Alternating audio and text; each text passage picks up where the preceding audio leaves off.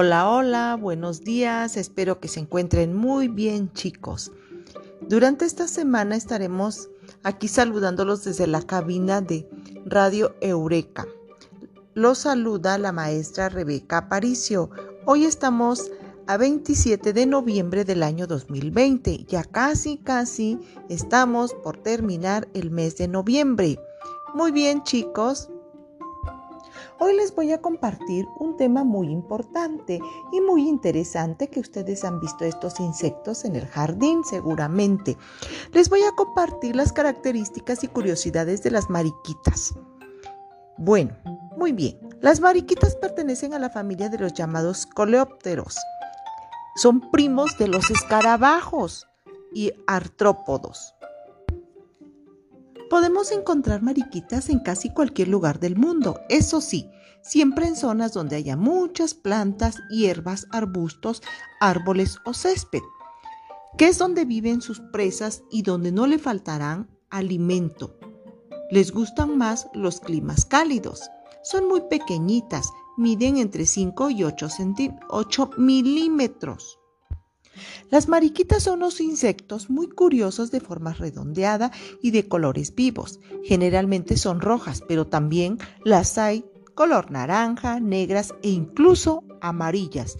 ¡Qué interesante!, ¿verdad, chicos?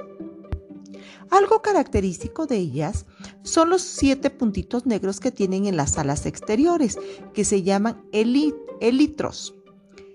Esas alas exteriores son como una caparazón protector que resguarda sus alas interiores, que son con las que realmente vuelan las mariquitas.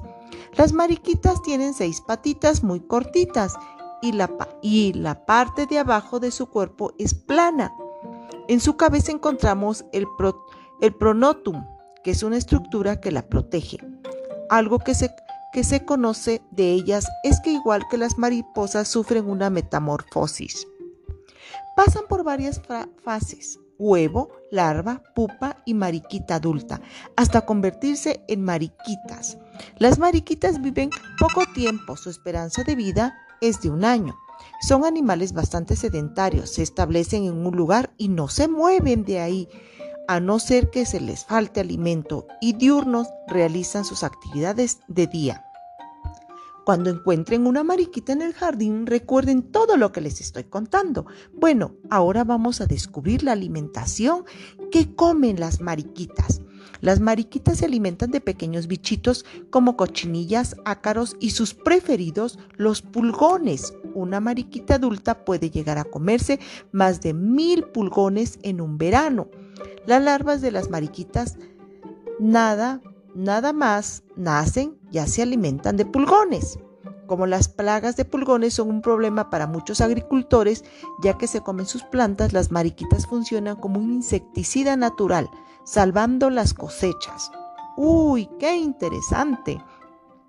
Hay especies de mariquitas que se alimentan de plantas y moho. Las mariquitas ponen millones de huevos a lo largo de su vida. Los huevos son amarillos y los ponen en las hojas de las plantas. En una semana de esos huevos nacerán las larvas. Nada más nacen las larvas, ya se mueven con sus seis patitas y se alimentan de pulgones. Suelen nacer entre el mes de abril y mayo.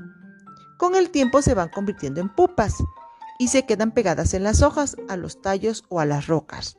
Las pupas son de color negro y naranja.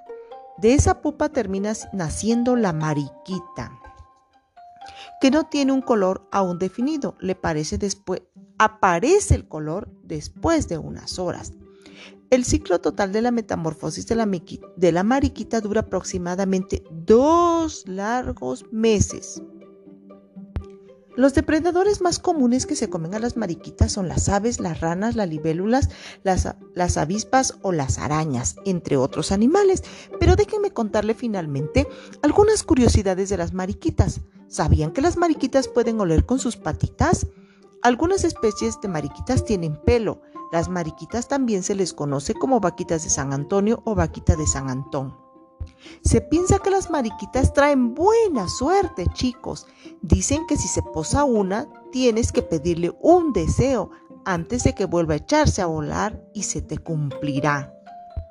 Uy, chicos, vamos a salir al jardín para ver si encontramos una mariquita, observamos todas estas características. Bueno, hasta aquí llega el capítulo de las mariquitas. Espero que te haya servido de mucho, mucho, mucho conocimiento para ex- expandir tu memoria y sobre todo tu lenguaje.